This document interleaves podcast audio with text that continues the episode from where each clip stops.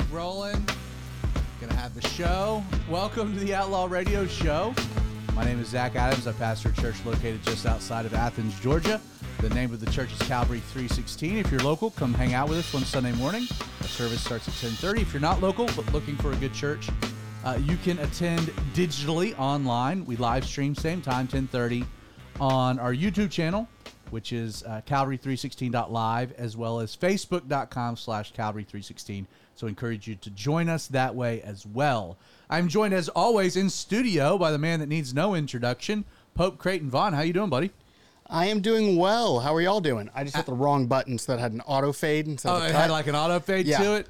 I'm great at my job. Trying out, doing out there? trying out some new stuff with it. So explain to the audience how, how the show works. We've we've been off for a week. How the show works. Uh, basically, what's going to happen is uh, there's me, there's Zach. We got a couple other guys here that Zach will introduce in a second. Um, I have a question that I'm going to ask Zach. He is going to then build a Bible study around it. Attempt to anyway. Attempt to. Solid point. Um, and we're going to discuss it. Uh, sometimes it gets weird. Uh, a lot of the times, Zach will steal the first 20 to 30 minutes of the show for whatever rant he wants to go on. Um, but yeah, basically, it'll be I bring a question. It's I'm the only one that knows the question currently. It's blind to everyone else. Um, and then we talk about it. And the question is usually God based or Bible based. Uh, every now and then we have a weird one that is political, but that's more rare and not today. And, Uh, and, and also, we also need comments and questions Yes. and all kinds of stuff like if that. If you right? have comments and questions and are watching live as opposed to the podcast or a replay, um, I am in the comments of both YouTube and Facebook, uh, the two places we stream. So if you have any comments or questions, you can put them in there. I will see them. If I think they are relevant or pithy, uh, I will then give them to the rest of the room. Hopefully, they're not too distracted by the Braves game. Um, and we can then talk about your comment or question during the show. So you kind of can get some back and forth if you so desire. And then what's That's cool, so it. so you're watching the recording of a podcast, which is which is neat. So we live stream the recording of a podcast that gets released on Thursdays. And if you're listening to the podcast version of this and you have a question or you have a topic that you'd like us to address or something comes to your attention and you're like, "Well, I can't join in the live conversation." Uh, you can just send an email to our email address, the official Outlaw Radio and now actually Calvary 316 email address is Pope Creighton at gmail.com. Once again, that's Pope Creighton at gmail.com. And, uh, and we'll include that into the show. Yeah. And uh, Creighton is spelled C R E I G H T O N. I know it can be difficult. Uh, the easiest way to remember it is it is literally C R 8 O N. Cur 8 on. So typically on Mondays, I'll, uh, you know, we've kind of fallen into a, a good rhythm. Uh, Creighton's always here. He's he's been here from the beginning um, for the last good grief. We want to maybe even say two years. Yeah, Spice probably. Daddy has been has been kind of a staple on the show, uh, filling the third chair. Uh, earlier this year, we um, we kind of worked in uh, three additional people. Uh, so we would have Deal Daddy Derek and Nick and Kyle. Sometimes we'd throw in Larry. We kind of added a mix. Vinny would jump in. Uh, kind of coming out of our summer break, we decided to just go with four seats. Uh, so obviously, I occupy one. Creighton does most of the time, unless something crazy happens. Spice Daddy also covers a seat. Uh, but then we have a fourth chair. And tonight, typically on a Monday, I kind of reach out to some of the regulars. Hey, what are you thinking? And this week, I, I hit up Vinny. Vinny was like, boom, I'm there. It sounds great. Uh, also, Vinny, known as Dear Daddy. Um, I think we've settled on that, right? Yes. Uh, I don't know. After watching this uh, this video called Chicken Daddy, it reminded me a lot of of Vinny. Oh, so there's a whole other. That's Yeah. neither here nor there. So so I hit up Vinny. Was like, hey, you want to be on the show? Absolutely, let's do it. And uh, literally at 7:35, I text Vinny. Was like, hey, what's your ETA? And I got, oh no, totally forgot. Thought it was Tuesday. And uh, I said, you know, w- come in hot. So literally, we we delayed for like a minute. So we are, apolo- but that was so Vinny could come in hot. So we're gonna start with Vinny. Vinny, welcome to the Outlaw Show. How you doing, buddy? Fantastic. So you were you're probably breaking a few speed limits. You just Yeah. lost track of the day of the week. I literally pushed a Walton County sheriff through Monroe at like 50. You were He you knew I was in a hurry. You were tailing in. That's what's great about Walton County because they're like, well, yeah, I really should should. It's get also what's great about having a gigantic truck. That's also Yeah. true. Gigantic truck helps. So, but you made it. You came in hot. Your heart rate's subsiding. an hour. Yeah, you're you're. we'll give you a minute to catch your breath. Also join in studio again. I've already mentioned him. Is Spice Daddy, also known as Justin. It's his God-given name. That's right. His Outlaw Radio Which, given wait, name. which one, Justin or Spice Daddy? Right. Well, I mean, it's really up to debate. So, Oh, okay. most of the time, parents, you know, we, we our God given name is the name that our parents give us. Right. Your mom and dad come up with a name. That name at one point was Justin Holcomb. It was. But at this juncture, I'm not so sure that it has be And hasn't I'm- I'm permanently okay. Spice Daddy. I'm okay with that. My mom even got me a shirt. So you got to show this to the Yeah, mom- audience. Mom, got me a shirt. I saw this. You got to turn, turn so the audience can see it. Yeah, Oh, a yeah, little that's bit. perfect. Spice Daddy. So I saw this shirt when he comes in. I says, "That's awesome," and and I almost died when you told me my mom made it for me. Yeah. So Yeah. props to Mrs. Well, Holcomb. it was a good week. I got the shirt. Uh, I got a great book this week. is a really good read. Uh, what book was this? Uh, this was one written by a very good author. It's on uh, Amazon. So I think it's called uh an Amazon Christmas. Solid. Uh, it, really good review. Uh, quite a mystery. I don't know how he did it, but he did it in this. And that book. being who? And, uh, that would be your lovely wife, Jessica. I know, but Uh, Santa Claus Oh, pulled Santa it out Claus, in yeah. the end. He he pulled it off. I she set it up perfectly. It, it captured my attention the entire read. so J- Justin not put up to this at all, but just a shameless Team sha- player. a team, Team player, player. shameless plug because I had the book on my desk, and uh, Justin went right for it. But yeah, again, shameless plug. My wife, along with dear friends of ours, the Norrises, Emily Norris, uh, her husband Nate, uh, they got together. This has been in the works for a few years, and um, and they wrote an Amazon Christmas. Uh, you can buy a copy of an Amazon Christmas.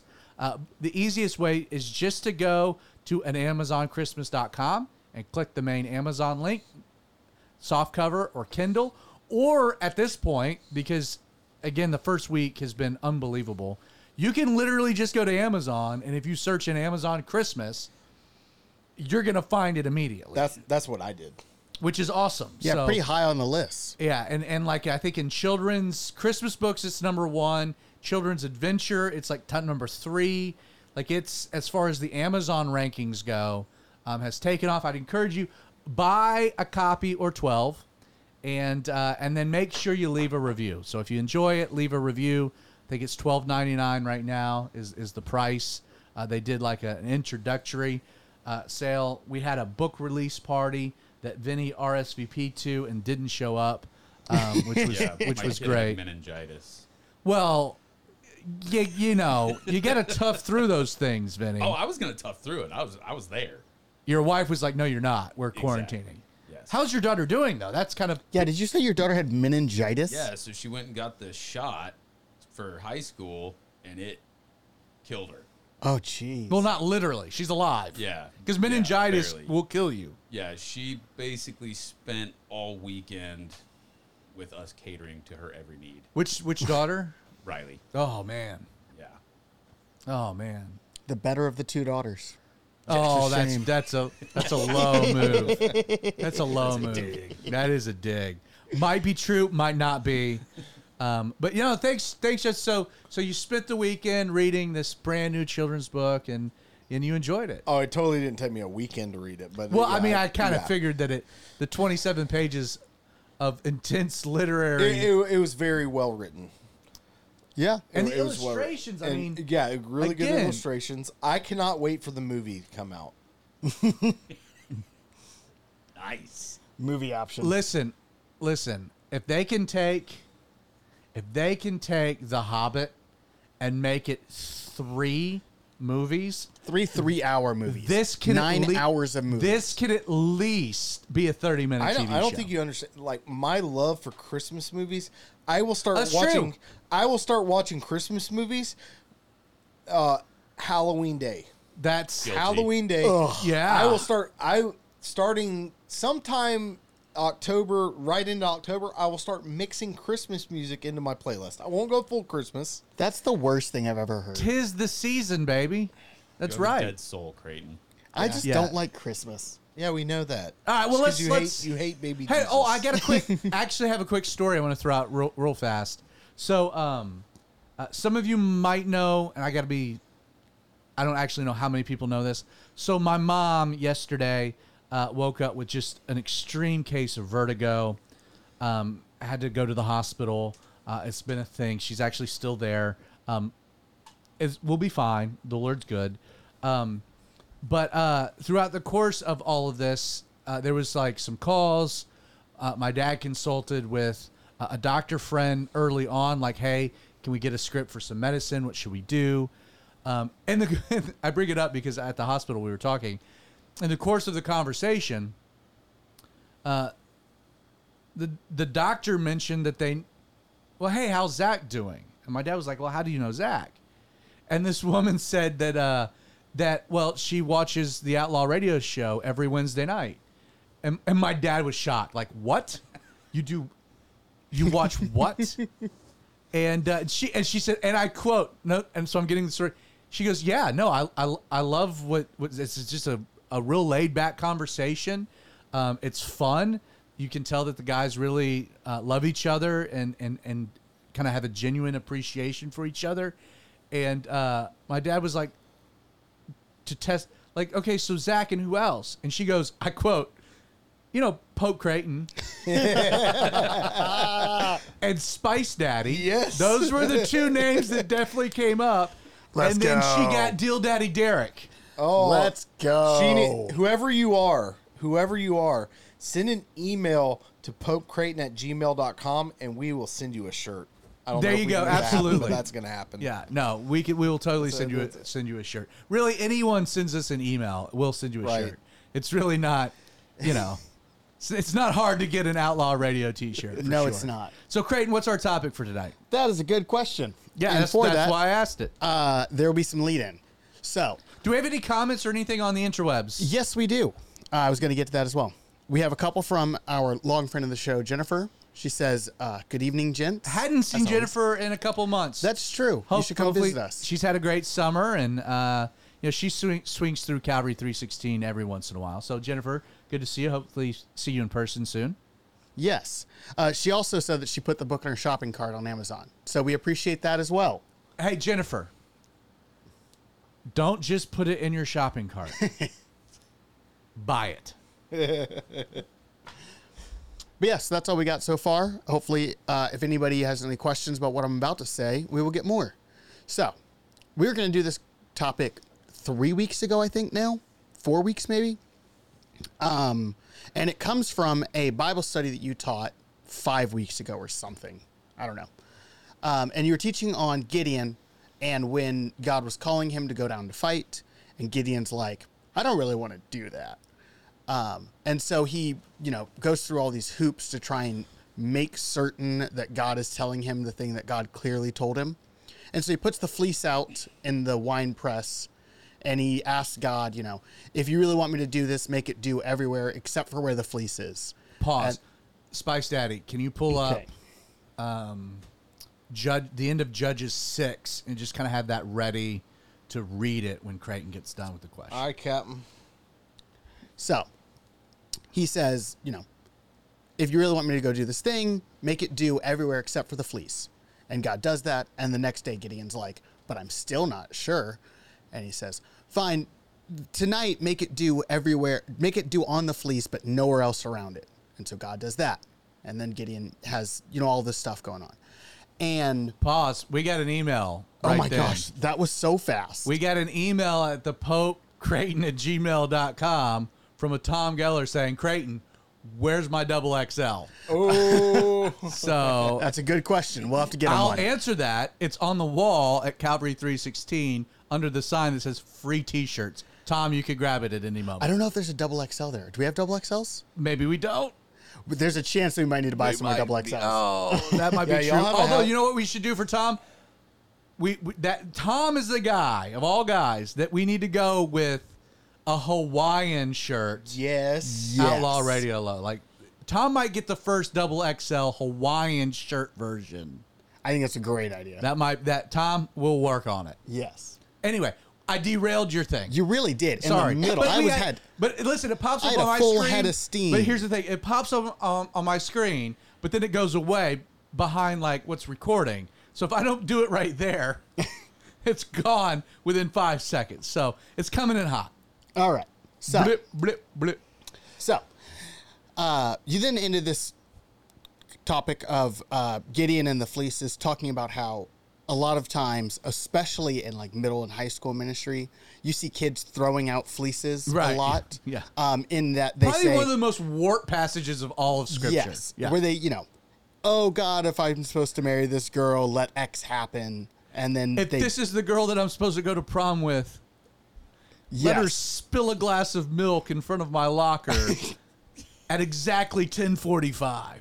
You know? and then they get all bent out of shape when it doesn't happen. Well, and what or- immediately follows is like, oh, oh, oh, oh, God, Gideon got two fleeces. you know, let me throw out another. right.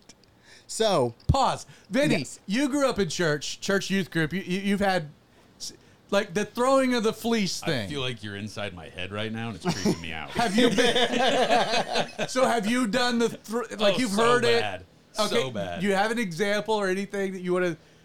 So, like everything you just said, if I'm supposed to go to prom with this girl, I did that. If I'm supposed to marry this girl, I did that. My worst is hunting.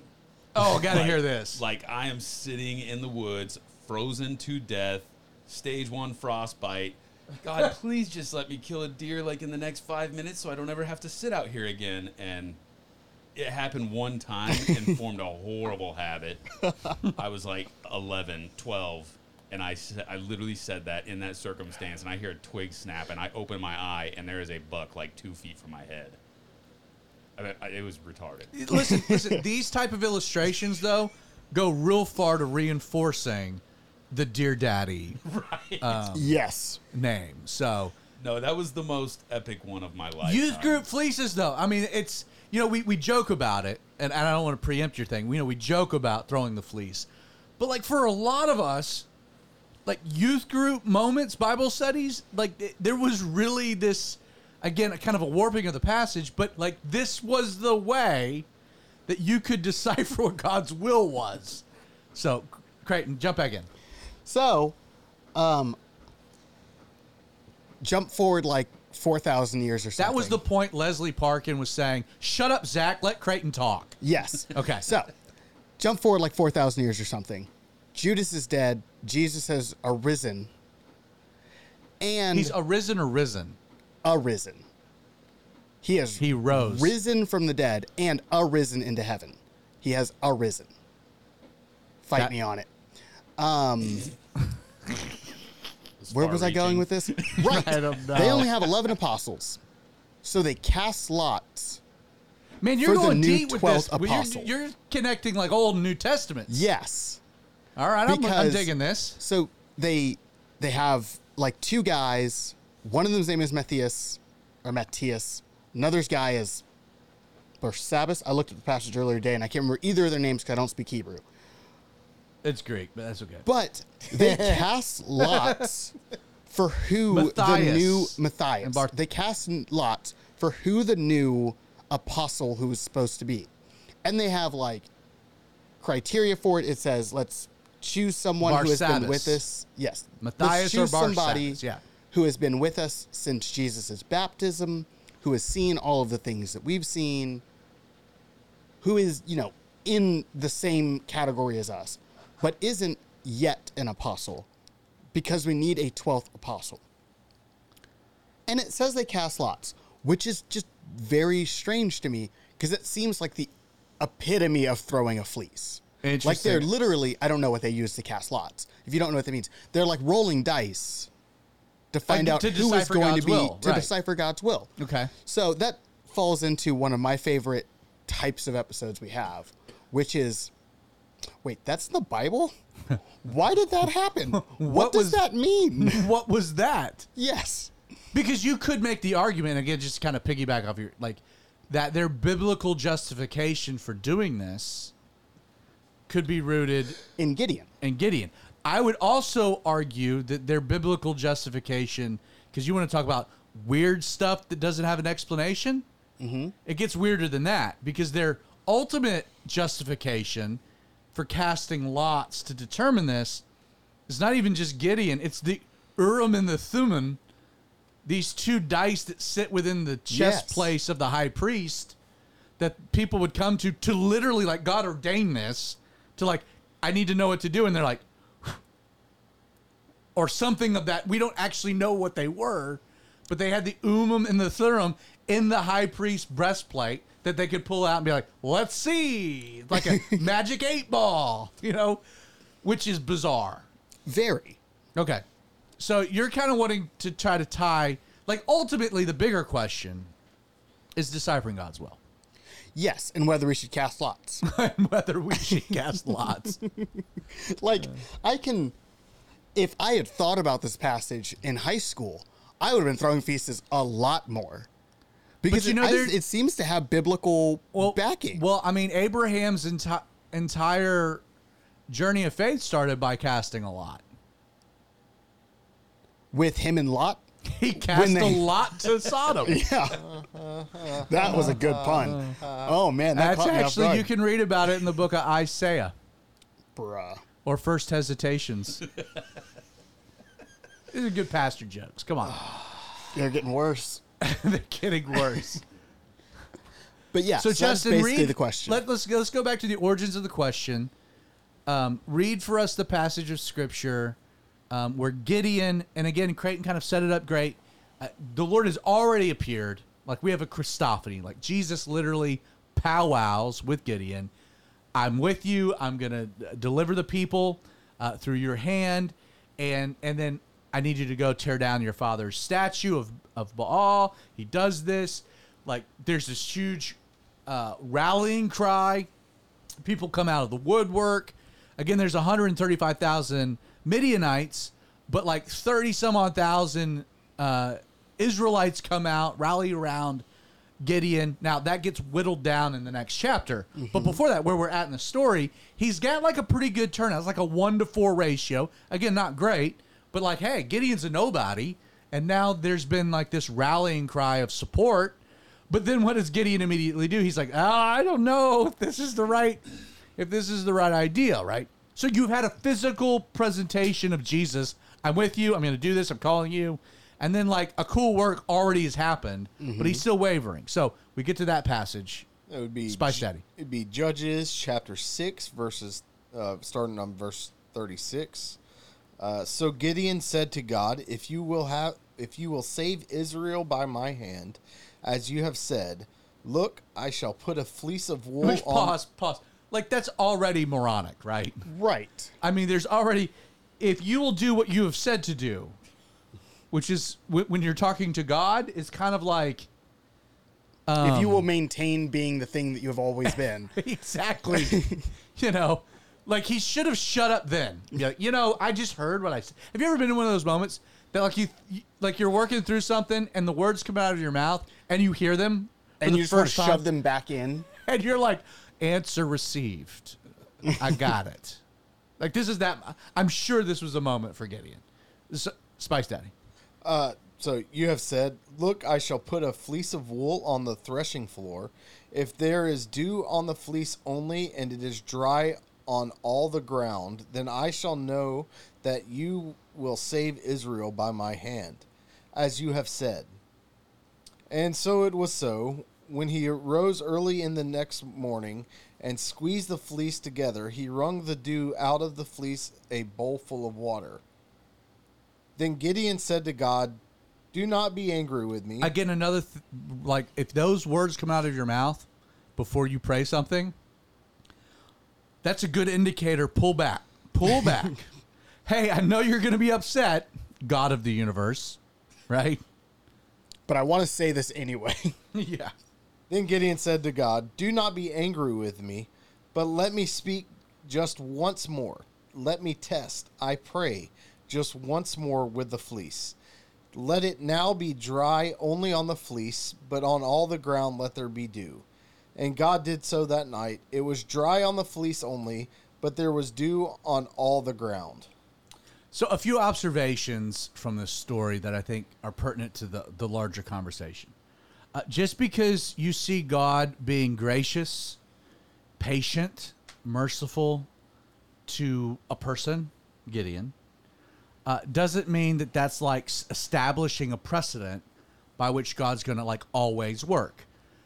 I Yeah. just an observation. Yeah, jump and in. I, it kind of. Rem- I don't remember you observing this, and, and I just noticed it myself.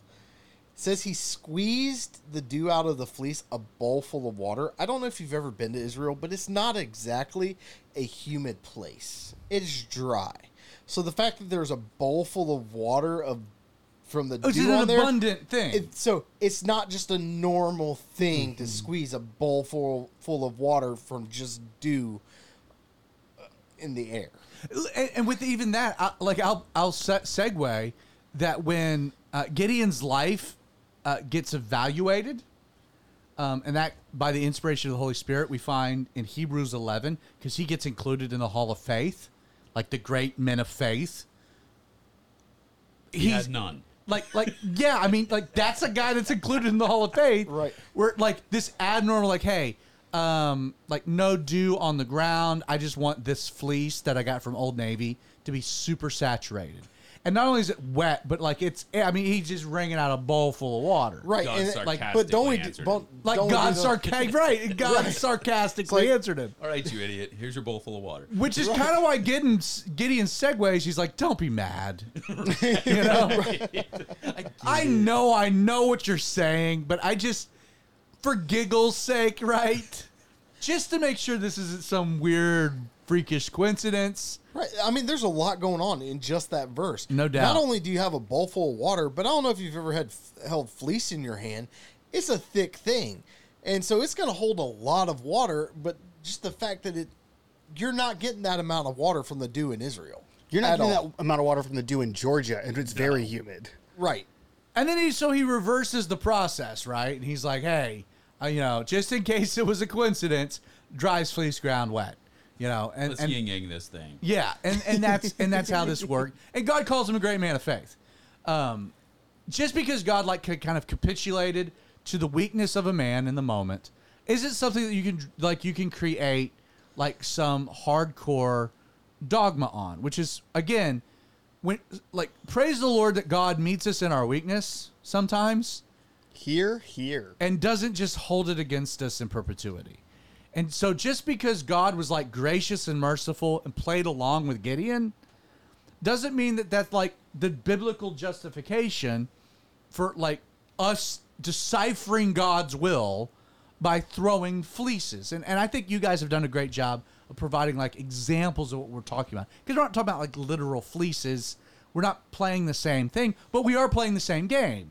In a lot of ways, we're we're we're testing God to try to make sure we really know what God wants us to do.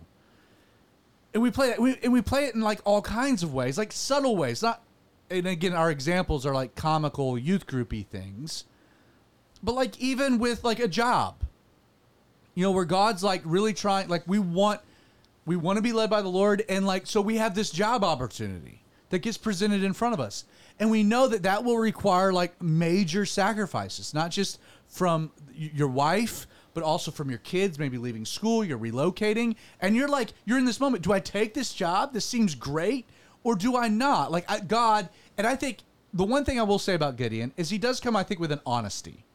Like, like I'm struggling here, and I think God meets us in honesty. I do think that there's a sincerity, and this plays in with the later story. By mm-hmm. by the way, you know where he really wants to know for sure. Now he's been given God. Faith comes by hearing, hearings by the word of God. Gideon has been given everything he needs to have faith in God, God's word, and you don't need nothing more than God's word. But when you start applying it to like literal moments, and you're like, man, I really feel like this is what we should do, but like, God, can you send me? This is how we often pray. Send me a sign. That's the same mm-hmm. idea as throwing a fleece, and it's rooted from the idea of like, God, I really want to know what your will is for me, like, and I want to do your will. And like right now, I'm struggling because everything in me says this is right, but this little thing maybe is just in the back of my head saying, no, it's not. And I, I want to make sure I do the right thing. And I think that that we'll address that. Don't let me not get back to that general idea.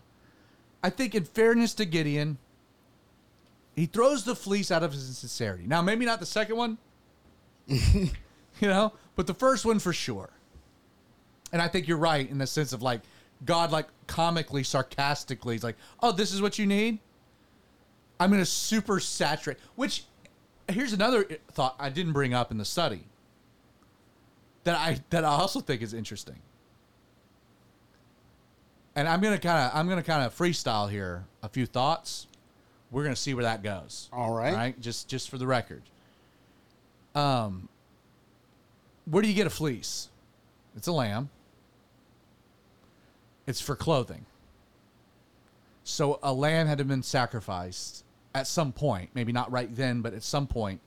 The skin of the lamb, the fleece, was provided as a covering. Okay. Now, if you go through biblical imagery, law of first mention places the very first fleece as being the skin that God provided to, to, to yield an effective covering for Adam and Eve in the garden. Like, is it an accident that Gideon's like throwing a fleece where it's like, hey, I know that this is like the first thing, like in your deal with humanity. I just want to make sure that maybe this is extended to me too. Like, could it be even like you you bring up the amount of water in it? Could like, like there be even a deeper level of God saying, you know, I'm going to capitulate with this fleece thing because it's rooted in like the big thing, Not to mention that the- sacrificial atonement in Jesus. right, fleeces are specifically from sheep, which Right. you know a lamb led to the slaughter. Yeah, it's not from a everything cow. that goes on. Yeah, you It's- don't have a, you don't get a fleece from a cow or a deer. You get 'em Again, you can sheep. unpack that. I never brought that up. I even, I I've, I heard no commentary that even mentioned that. We could chew on that. It's a It's fun thought. interesting. Well, for for, certain. for me, it's, it's the water is an obvious thing because why would they even say they didn't just say, yeah, there was water on on the on the fleece and it was dry everywhere. But it was a bowl. It was a bowl full of water. Yeah. I It's agree with you. That Oh man, we can even go like like what are the two things that we really decipher God's will? Right. The Lamb of God and the water of the Word. right, Mm-hmm. You know, and it's like the the abundance of the analogy there. right, and that, How cool is that? I never that, thought of that. That That's- should that should have been a big indicator. He shouldn't have even gone. That's what makes the second question or him asking him to do it again even more odd. It's like. Not only did he answer you, he really answered you Right. to where there was no mistaking that that's what he was. That it was God doing it. It couldn't have mm-hmm. been a coincidence. Now here's amount. here's the part, and this is where we kind of got a segue, A- and I'll tie in I'll t- tie in another idea. So you have like the great way that Israel was to decipher God's will was that they would go to the high priest, particularly, who had the Urim and the Thummim, who it was some way of deciphering God's will for the nation. And this is one of those moments that Gideon, like if he's really if he's really struggling with what to do, like have I really heard from God? and it's completely absent not just from this story but even from like the entire book of judges is the role of the tabernacle the high priest the priest it's all absent like not it's operating for 450 years but it's not included at all like if gideon's really struggling like okay i had this crazy conversation with who i'm pretty sure is god and he told me this is what's to happen and like some cool things have happened but now i'm kind of struggling like there was a biblical mechanism at his disposal. Again, something I didn't bring up in the study. He could have easily been, man, I don't, I really, I'm not sure. And he could have gone to Shiloh, and he could have gone to the high priest, and they could have used the Urim and the Thummim, and it would have been like, yes. Now he doesn't. He does a different thing. He kind of contrives his own experiment. And God in the moment is very gracious, isn't like, yes. Now, what I think is so wrong about it, and this will play into the connection, the link that you made, Creighton, is so so what Justin started with was verse 36. But if you go back two verses to verse 34 of the same chapter, you read, But the Spirit of the Lord came upon Gideon before the throwing of the fleece. So after the revelation of God's word, before the throwing of the fleece, the Holy Spirit, like when we read, came upon, literally clothed Gideon. It's the exact same terminology that we have for Pentecost. So whereas, you know, I'm going to kind of address the disciple, the apostles in a different way. Gideon, I don't think has any excuse at all because he, the Holy Spirit, has come upon him, which means that he should have he had everything he needed. He had God's word, he had the revelation of Jesus, the confirmation of God's word, the presence of the Spirit in his life. There should have been he had everything he needed for faith And he had the presence of the Spirit in a big way. in a big way. A, well, it's the same way for us too, though. It's no, not no. It was a big way in that time. For us, it's, uh it's normal. Now, so you're saying, and you're connecting like all of this, and again, the bigger topic is is deciphering God's will, but you're connecting this to then what happens in the Book of Acts. right. So we're going to get to a passage of scripture that I'll read. A little context. So Jesus has ascended to heaven, but before ascending, he does two things. He gives a group of disciples, about 120, 150, whatever it is, a commission. We call it the Great Commission. Take the gospel, what he's done, the good news, into the nations, make disciples. Start in Jerusalem, Judea, Samaria, the ends of the earth. However, before you go anywhere, uh, go back down the hill because they're in the Mount of Olives. Go to Jerusalem and wait. Just wait. And then chapter 1, verse 8, for the Holy Spirit to come upon you. Like there was this thing, I've given you this commission, but you're not you don't have the power to do it. I'm gonna go to heaven. I have to, so that the Spirit can come to empower you. So go there and don't do anything. Wait. Wait. Now, are they told how long they're going to wait? No. They're not at all. Now we know, again, we've got the story that from Passover to Pentecost, Passover to Pentecost, no, it's from the Ascension to Pentecost. So Passover to Pentecost is forty days. That's it's actually fifty because of the Penta. Um, this is the unscripted part that gets difficult. Um, you You don't remember all of your Jewish holidays by you heart? You subtract 10 days and that that puts you 40 days out which is why we get the, the jesus post resurrection was on the earth for 40 days right. because there were then 10 days from the ascension to pentecost because it's penta 50 days from passover so that's that's where we get it all i got it there i got back there in a roundabout way I want to be very clear. I didn't know that's how that math worked at all. That's really neat. yeah. So again, Penta, Pentecost mm-hmm. is that so Jesus says, wait. Now, if they had been smart, which tells you that none of them were, they'd been like, oh, well, like we're 10 days away. But but every day they're waiting. We're told that while they're waiting in Jerusalem, they are they're they're spending time in worship, they're spending time in prayer, they're seeking the Lord. Uh, there's fellowship. Like they're they're they are being obedient. They're waiting. And and again, the outpouring of the Holy Spirit. So their only references to the phraseology, because Jesus says, for the Spirit to come upon you. Like he uses his come upon. Like their only context to that is judges. Where you read of the judges that in these crazy moments in time, that the Spirit would come upon their heroes. From Samson to Gideon.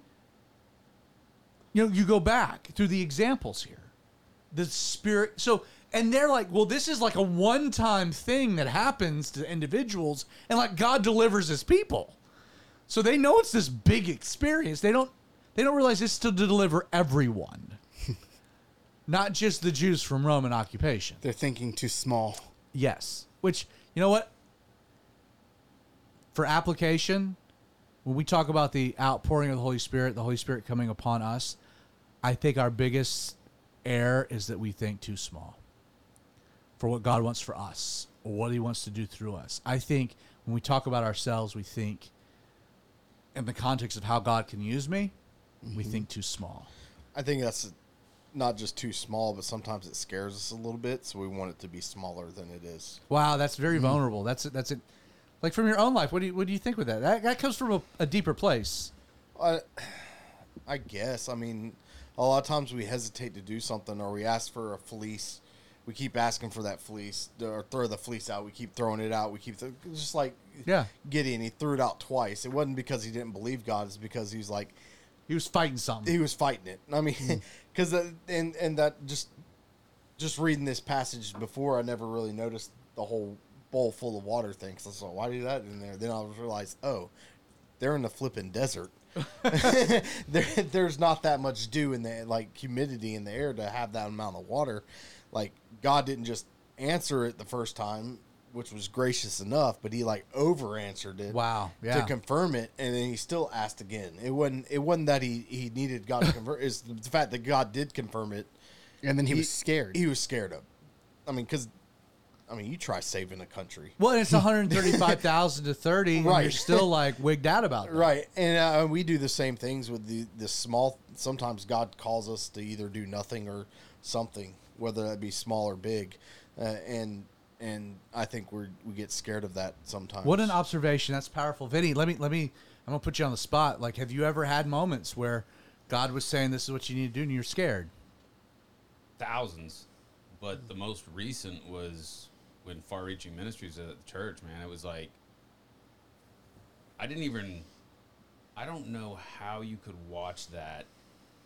Give some context to the audience of what you're referring to. So, we had a, a guest at the church a couple weeks ago and showed us some pretty graphic videos and uh, I don't want to interrupt, but I don't know how much information. So his share. name is so so the guy that came to our church is Edward Amaya. He works for Far Reaching Ministries. All that's public knowledge. Okay. Uh, because Edward's been on our show. He's been on the Outlaw Radio show. Him and who is now his son-in-law Sean sat right where you are. yeah.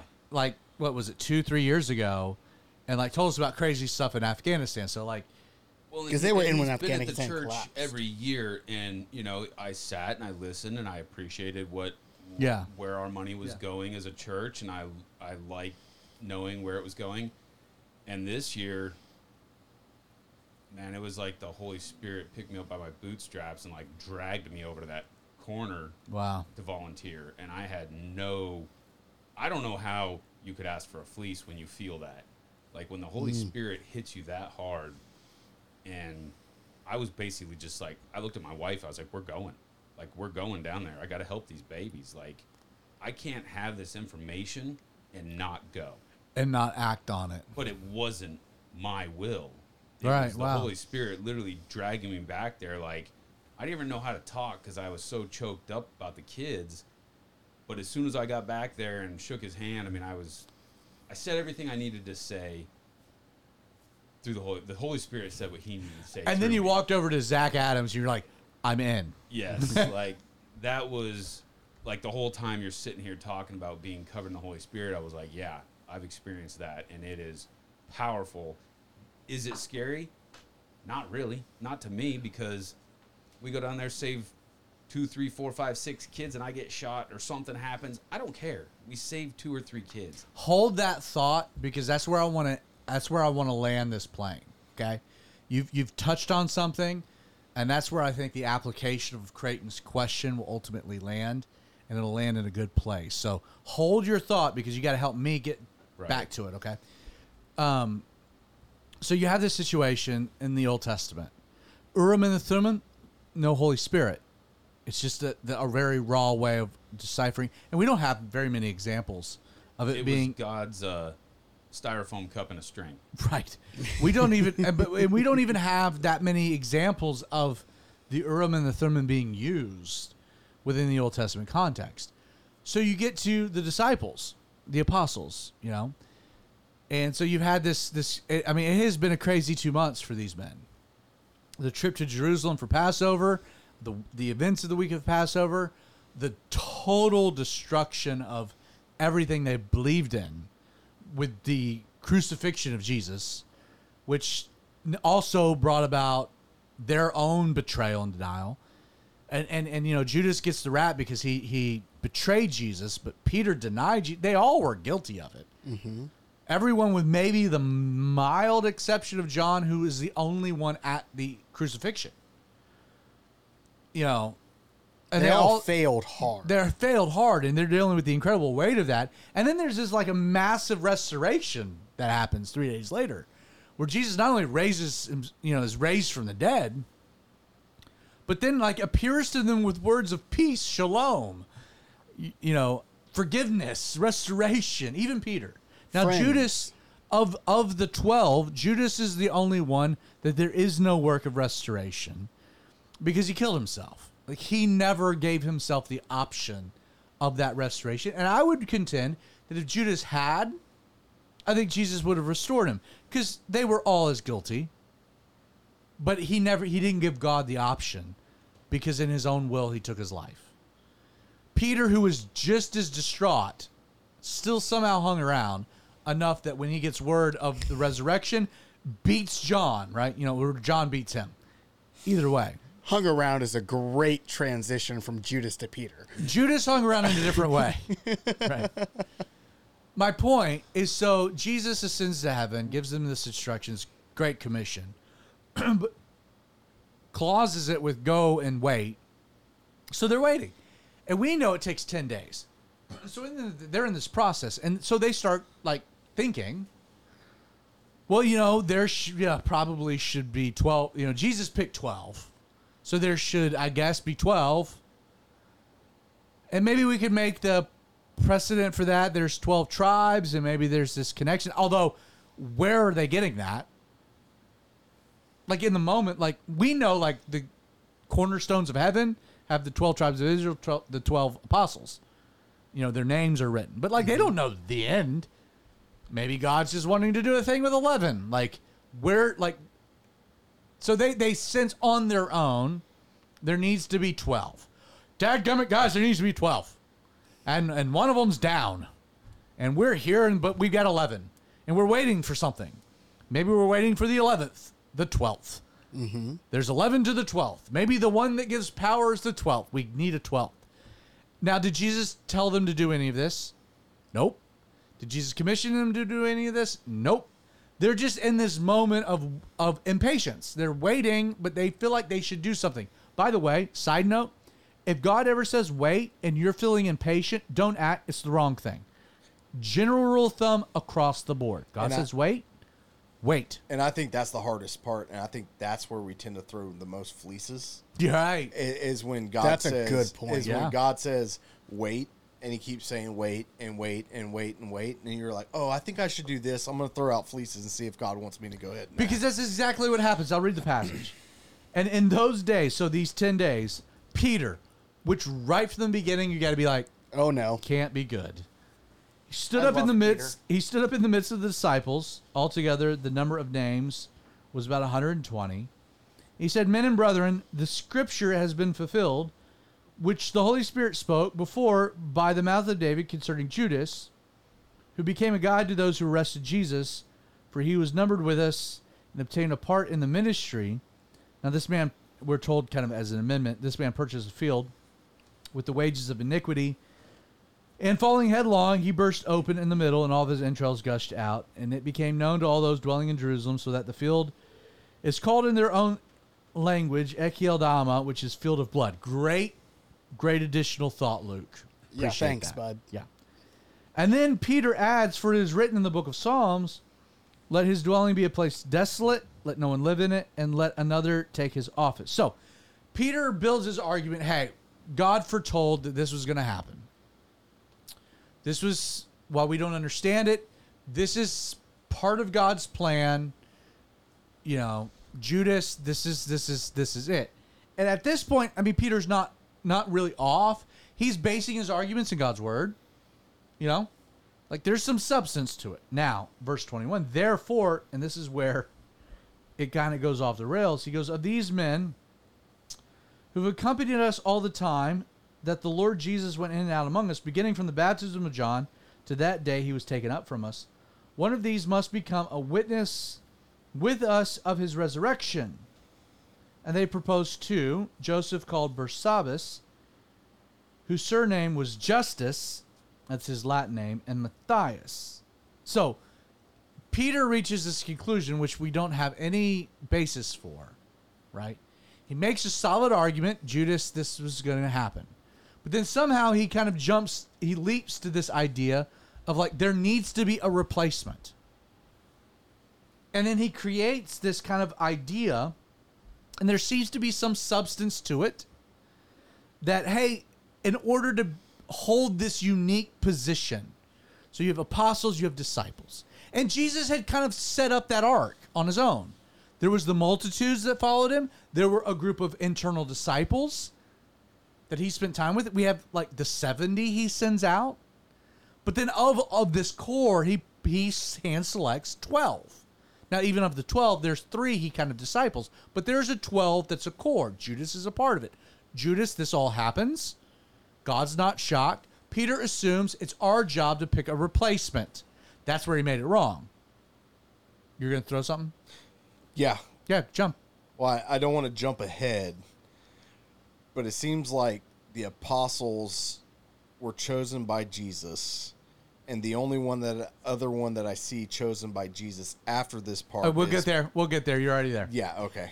So Peter, again, with without any type of biblical justification, sets up this criteria that that whoever is going to replace Judas, who's going to be an apostle, has to have accompanied us all the time that we were with the Lord.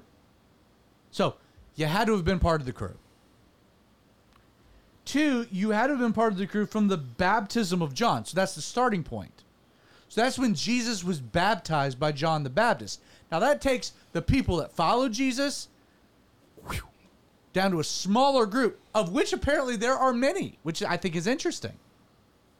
Now it gets whittled even further because you could have started there and maybe your arc went, but you had to have ended when Jesus was taken up from us, and you had to have been a witness of his resurrection. So these are the criteria that Peter puts forth as a reasonable like job interview for whoever's going to take Judas's place. Problem, this is not biblical. Because really there's only one criteria by which somebody that is in this role of apostle exists. Now, all these other things might be true, but they take a back seat to the number one thing. Jesus called you. Jesus called you to be an apostle. Jesus made the distinction. Hey, you've been with me from the beginning, from the baptism of John. You've been with me every day. But that's still not enough. What's the main criteria? I call you. And this is what Peter Peter overlooks. So, and, and, and even in verse 24, and they prayed, which is a good thing. Again, and I think the heart here, and this is in line with Gideon, they wanted to decipher God's will. They want to do the right thing. Now, Jesus didn't tell them to do this. Jesus didn't tell Gideon to throw a fleece. They're not trusting what Jesus has said already. So they pray. You, O Lord, you've heard the hearts of all. So which of these two, which they've made Justus Ma- Matthias, which of these two have you chosen to take part in the ministry and apostleship from which Judas, by transgression, fell, that he might go to his own place? And they cast their lots. And again, you can harp on that, but they're just employing like an Old Testament way of deciphering God's will. That's how things operated. They cast their lots on Matthias, and he was numbered with the 11 apostles. So the question, Creighton, that I know you're getting to, who's the 12th apostle? Is it Matthias? Mm-hmm. No. Well, I would I would personally say no, obviously. So, so, but there are some that will argue yes, because the story is given by inspiration of the Holy Spirit. He's numbered among the uh, the apostles, and then we even have uh, mention of the apostles gathering, and we're told that the apostles gathered. Like you can make the argument, so to speak, that the Holy Spirit seems to confirm Matthias as being the twelfth apostle. Which is why to get ahead people will call paul the 13th apostle. You'll hear that. Hmm. Why? Because it's hard to argue against the scriptural or holy spirit confirmation that matthias was included. Now the other problem is is he ever mentioned again? No. Not in, in any type of non-general terms. He's never mentioned by name. He's not included in any great miracle not included in any great work. We don't have any great sermon. But again to play devil's advocate you're not like bartholomew give me an example. Like you can go through a long list of the apostles and that they're not also included either. So is matthias the guy or not? Now i would contend and so then you get to revelation there's 12 names. I would i would contend that and maybe in much of the same way because okay so paul becomes the 12th I think that that's I think that that's fair. Why? Well, Jesus called him, and we have very strong evidence of that. Now, people can say, "Well, he didn't walk with Jesus from the beginning to this." Well, remember, Peter's making that up arbitrarily. What's the one criteria of any of them? Jesus called them. And you can strongly make the argument that Jesus personally called Paul. I feel like that's not an argument that needs to be made. I can also maybe make a subtle argument that that that Saul, aka Paul, maybe he was there at the beginning.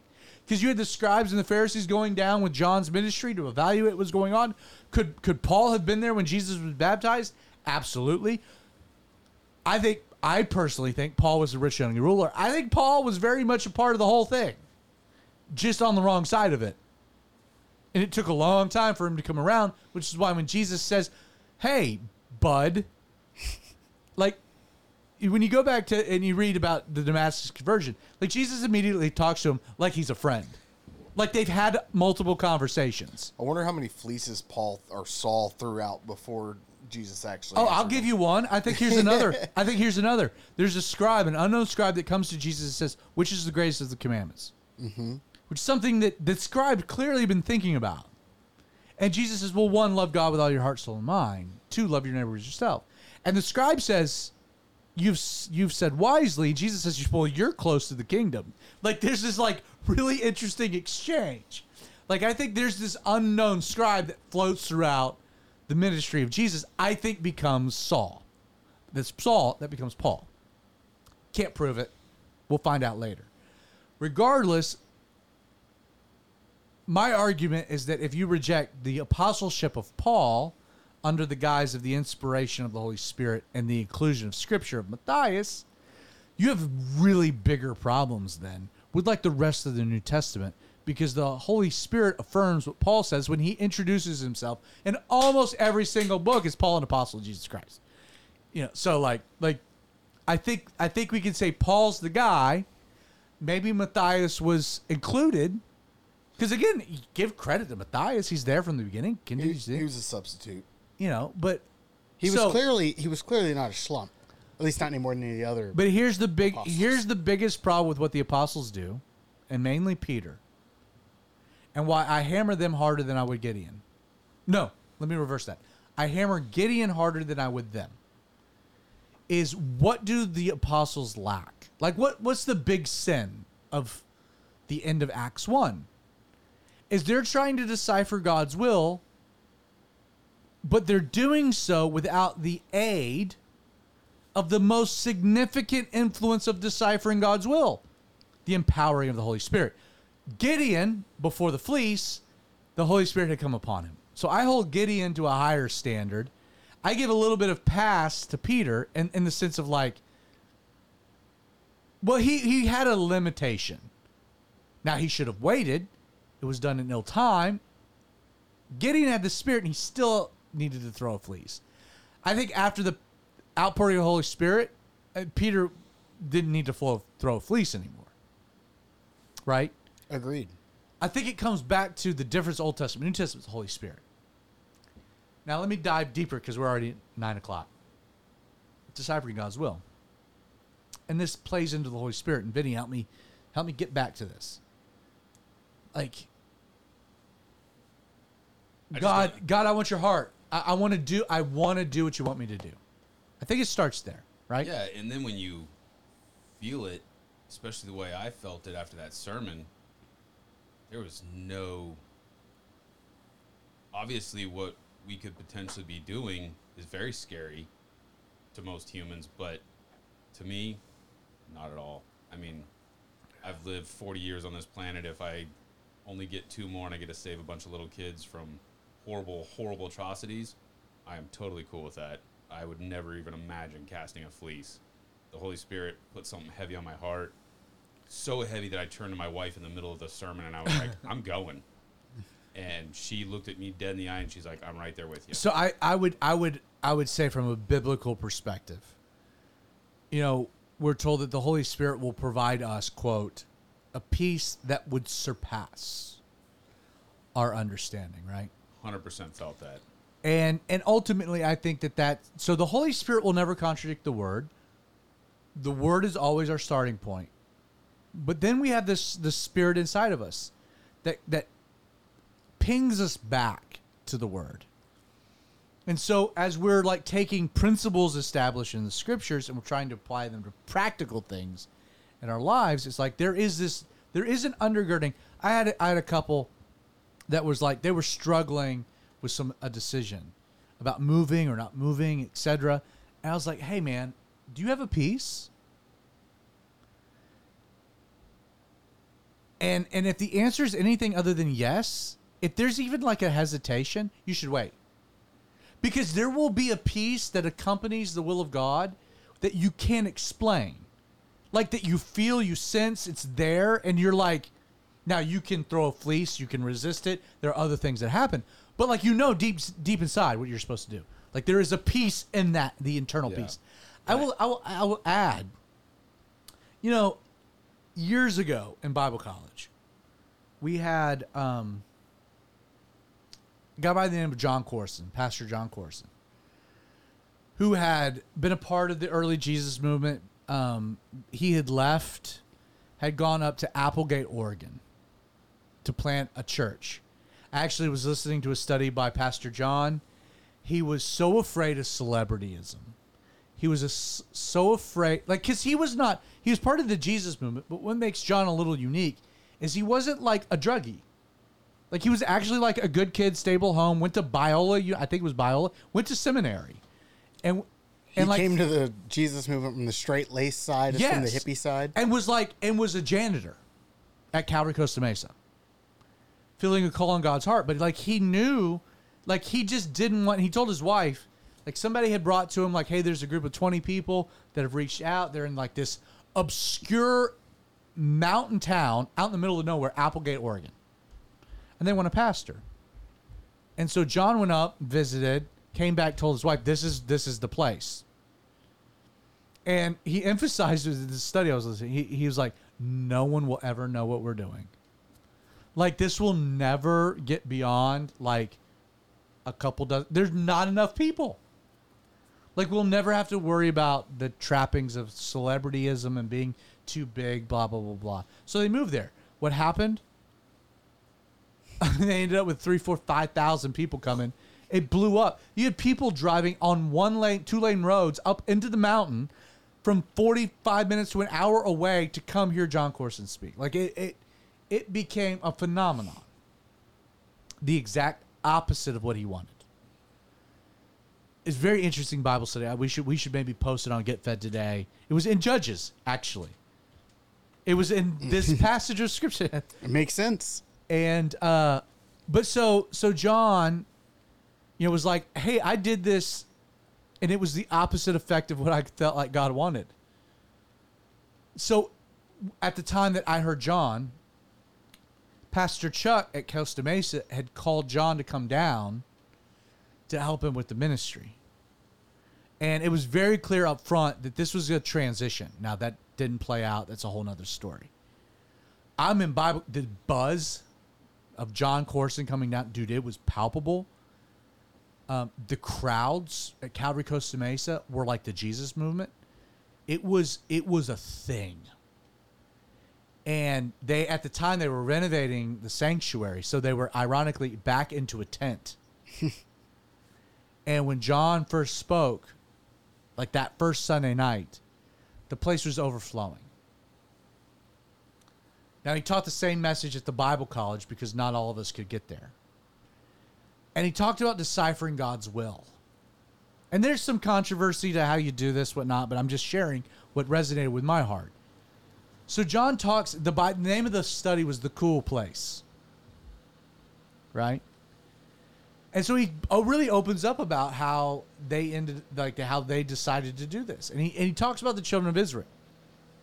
So beyond the Urim and the Thummim, this is before the Urim and the Thummim, before fleeces, before any of that. Children of Israel get called out of Egypt, and they're going to be led to the promised land. And there's a big picture in all of that, right? Us being led out of the world to a land of promise. Mm-hmm. How did God lead the children of Israel from the land of prom- from from Egypt to the land of promise? Well, we're told it was a pillar of fire by night and a cloud by day. And then he tethers this idea. He goes, I think we we perceive this the wrong way. and he takes us to this passage in, in Psalms, but he builds this argument that well, how did the pillar, how did the fire and the, and the cloud, how did it practically do this? And in our minds, we often imagine that it was out in front, and where it went, they just followed. It got smaller, they ca- they caught up. Because that doesn't really make a lot of sense, and it doesn't actually fit within the language of some other references. Because it seems to be that like, okay, you're you're going from Egypt to Israel, you're going through desert. Like, where in the daytime, where do you want to be? If there's a cloud, you want to be under it, because there's shade. It's the cool place. And then at nighttime, you're in the desert. It's very cold. If there's a pillar of fire, where do you want to be? Underneath it. And so he says it's it's almost as though that God's like as the the cloud moved, as the shade moved through the desert, the children of Israel had two options. I'm to stay in the shade or I'm to, you know, hang out in the sunshine. So they just followed the cool place. And it's the same at night. And then he ties the idea to the priest. They were called, they were commissioned, they were to serve God, and it was very particular that they were to be clothed in linen, which was the lightest of fabric. It was to be cool. God didn't want you sweating as you're serving him. And so he says sometimes God leads you by the cool like like he leads you in the cool place. I wish God would give me a cloud. It's hot here. Right. but like the idea is like if you're trying to battle between an idea and you're like, this would be kind of cool. And I got this like internal peace and like this would be cool. Well, maybe that's the cloud moving and you should follow it. Like following God's will doesn't always mean that it's choose the crappiest road. Sometimes it's the better of the crappier roads. Mm-hmm. Yes, it'll always be a narrow path. The Bible tells us that. The problem with Gideon, he had the spirit he didn't trust. Problem with the apostles is that they didn't have the spirit and they acted immaturely.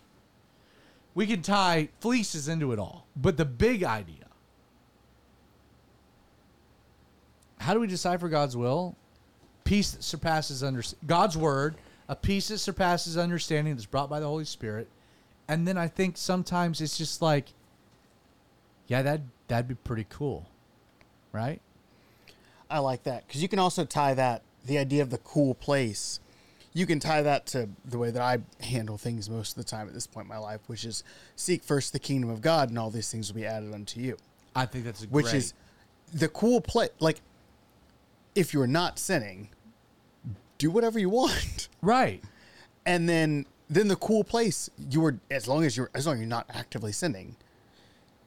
Whatever you're doing is part of God's will and is good because you're not sinning. I think John in that message, I, I, I'm so glad you brought that up. I think he even made this statement. He goes, he goes, seek first the kingdom of God, and then do whatever you want. Yes. Yeah, C.S. Lewis kind of said something like that in one of his books. He's he basically, and I love this quote. He's, he just says basically, whatever you do, God will make good of it. Uh, and obviously, talking about within, without sinning kind of thing. But that's kind of the way past few years of my life. Like, Yeah. I, I may not know what God wants me to do, but as long as I'm As long as I'm seeking. seeking, Well, how about th- how and- about this? and- Let, let's let, let me this, not playing. We're we're way over, but who cares? We are. We're over time. Who cares?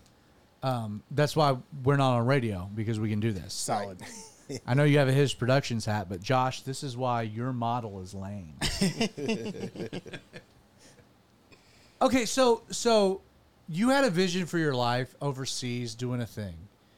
And then COVID happened, some things took place, you kind of ended up back here. Yeah. And you're like, "Lord, I don't really know what you want." And you're still in this place where you're working a job to kind of pay some bills, but it's not even enough money to pay those bills and you're like, you're still like, "Lord, what am I doing?" And then in the same breath, it's like, well, I'm super plugged in my church and I'm ministering there, and I'm I, like, the Lord seems to be opening up some opportunities. And I just had some rando lady to a guy I'd never met refer to me as Spice Daddy, which would Right. only happen on the Outlaw Radio Show. And- And, and my mom made me a T-shirt. Maybe this is something different. Like Right. maybe I'm in the cool It- place, Well, right? that's, that's kind of what I'm getting at. Like, you might not always know what God wants you to do, what that next step in your life is, but th- no matter what you're doing, as long as you're plugged in and doing something, you don't, you don't you don't have to sit still while you're waiting. Amen. You, you can you Dude, can do stuff. Get plugged into your church. Do stuff at your church. Do you know? God had you. He might have you waiting, but he has you waiting in a certain place for a certain. Let, let me throw in an analogy. This is I'm so glad you brought that up.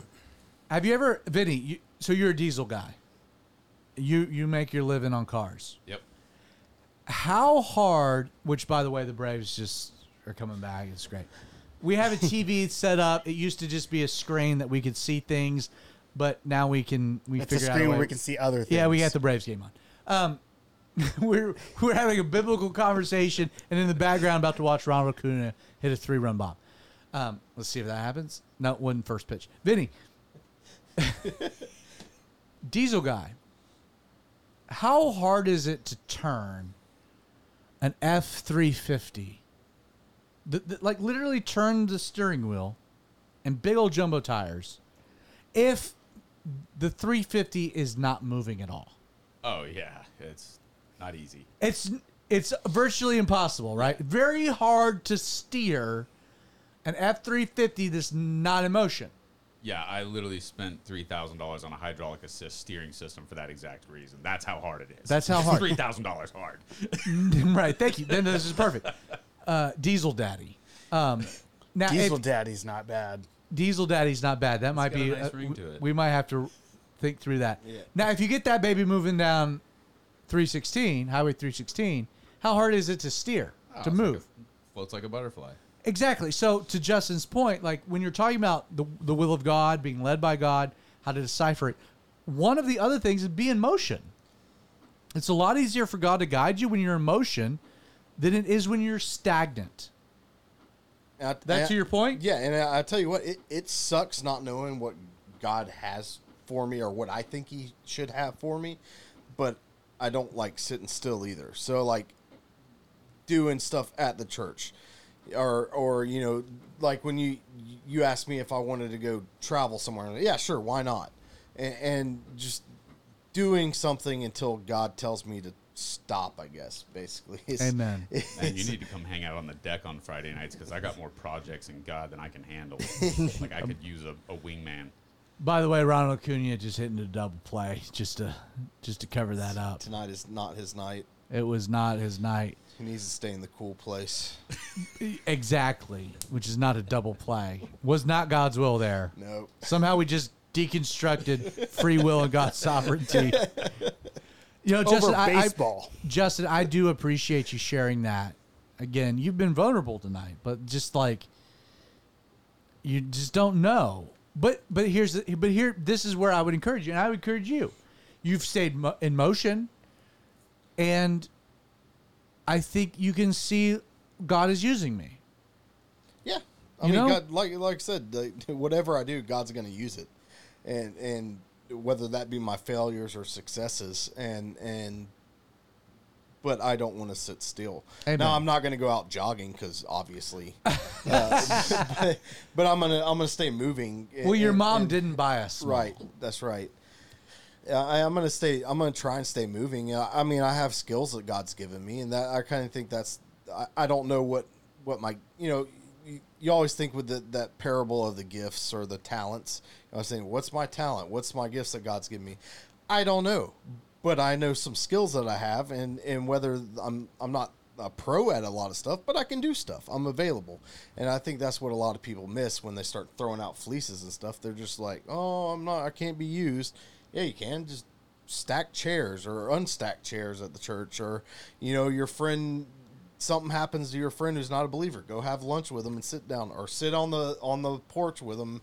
Vinny, Vinny will attest to this, and you can correct me if I'm wrong, but I think the number one attribute that God is looking for is availability. Willingness and availability. Yeah. Just be available, and I'll send them to you in droves. And then uh, explain that in your life, and we'll close with this and get some parting thoughts, but so we'll wrap we, it up. Uh, my wife and I have always had an open house, open, come over whenever. There's no invite needed, and it's really evolved into this super unique group of wayward friends that just show up randomly at my house on Friday nights, and we have fantastic conversation and camaraderie. And at some point, every Friday night, somebody in the group. These are not Christian people. These are not even people that believe. I would even say the majority of them started out atheist, and two of them are coming to church with us now, and two more in the very near future, and possibly two more not too far behind them. So it's been really fun to see that. And it was kind of COVID that made that happen because everybody was kind of like staying in their houses, you know, like Open air back deck seemed like the yeah, it was like good stay resort. home to stop the spread, and so we kind of all stayed home, and then it was kind of like everybody was getting cabin fever, so to speak, and it was like, hey, Vinny, what are you guys doing this week? Well, you know, Friday night we're gonna sit out on the deck and look at the stars and have a fire, and, and it cook a just, steak. yeah, it just evolved into this every single Friday night. Now it's like ten to twenty five people show up. And again, you didn't plan that. No, that wasn't. But that's the Holy Spirit. that's right. Amen. Creighton, did we kind of uh did we unpack this time? I know it's been about a month. I really enjoyed this episode. I thought it was fantastic. Any Well any done. co- any comments on the interwebs? Um, let me double check, but I don't think we've had. Any. While you're new. double checking, uh, No, we have final not had any thoughts. Spice Daddy. Uh, if we don't have any comments, once again, I'm very disappointed in our audience for not participating. uh, yeah, that's that's it. That was it. yeah, Let, let's see that you shirt should be again. in the you should be in the cool place of commenting on our Facebook or YouTube while we're live streaming. Let me see that shirt. Let me see that shirt. I, That's I still can't believe your mom. And it's where did she get that done? Did I she? have no idea. Right, sh- Etsy. So basically, what How did that happened- get I- I, presented? was so I was coming home. How from- do I get a Spice Daddy shirt? I, was feel like coming- I need one. I was coming home from work one day. My mom calls me. She's like, "Hey, are you at home yet?" And I'm like, "No, I'm on my way. What do you need?" I'm thinking there's an emergency. She says, "Oh, there's a package. I want you to open it for me." I'm like, "That's a little weird, but whatever. Maybe it's some medicine that my dad or mom need or something. They need need me to take it somewhere." So I get home, open it up, and I see it, and I'm like, "Holy cow!" so what I've needed my whole life. It's fantastic, Bro, we need we need Spice Daddy shirts. We do. So Spice you got to Daddy figure out how that how that happened and how we can get more. Or we just invent something else. No, no, your More mom has Spice come up Daddy. with a brand for you, I don't know if she made it or dude. she We're not found deviant. it. We're I not will find- deviant. You I will need find out. you have a job to figure Mom- out. My this. mom should be watching right now, but it, it, she should be commenting. Apparently about she's not in that where it's cool at. place. Yeah, that, no, because she's in the Spice place. that's right. It's a different place. Totally different. All right. Anything else? Anything else we got? Uh, no show next week. That's right. So, no show next week, mainly because Creighton decides that he's going to go on to the beach. I know. I'm so selfish. We're, we will all be here. We actually decide we'll do Outlaw Radio. It just won't be live or recorded. and it's going to be on my back deck, us hang out. So, if you'd like to join us next Wednesday on my back deck, Tom, maybe, holler at us, and uh, we'll have an uh, Tom an unrecorded Outlaw without Creighton. It'll actually probably be the best show we've done in a while. Probably We could will. live stream it off our phone. We, well, we just we just Yeah. we decided that it was just too much work. That's why we like Creighton. He I'll does all it off this. my And phone. Outlaw, anyway, outlaw back deck. Outlaw Bag Deck. Anyway, God bless you. Thank you so much for joining us. If you're listening to live stream, if you're watching live stream, listen to podcasts released on Thursdays, Apple Music, Spotify. If you're listening on the podcast, check out the live stream. YouTube, LRadio.live, as well as Facebook.com slash the radio outlaw. God bless. See you.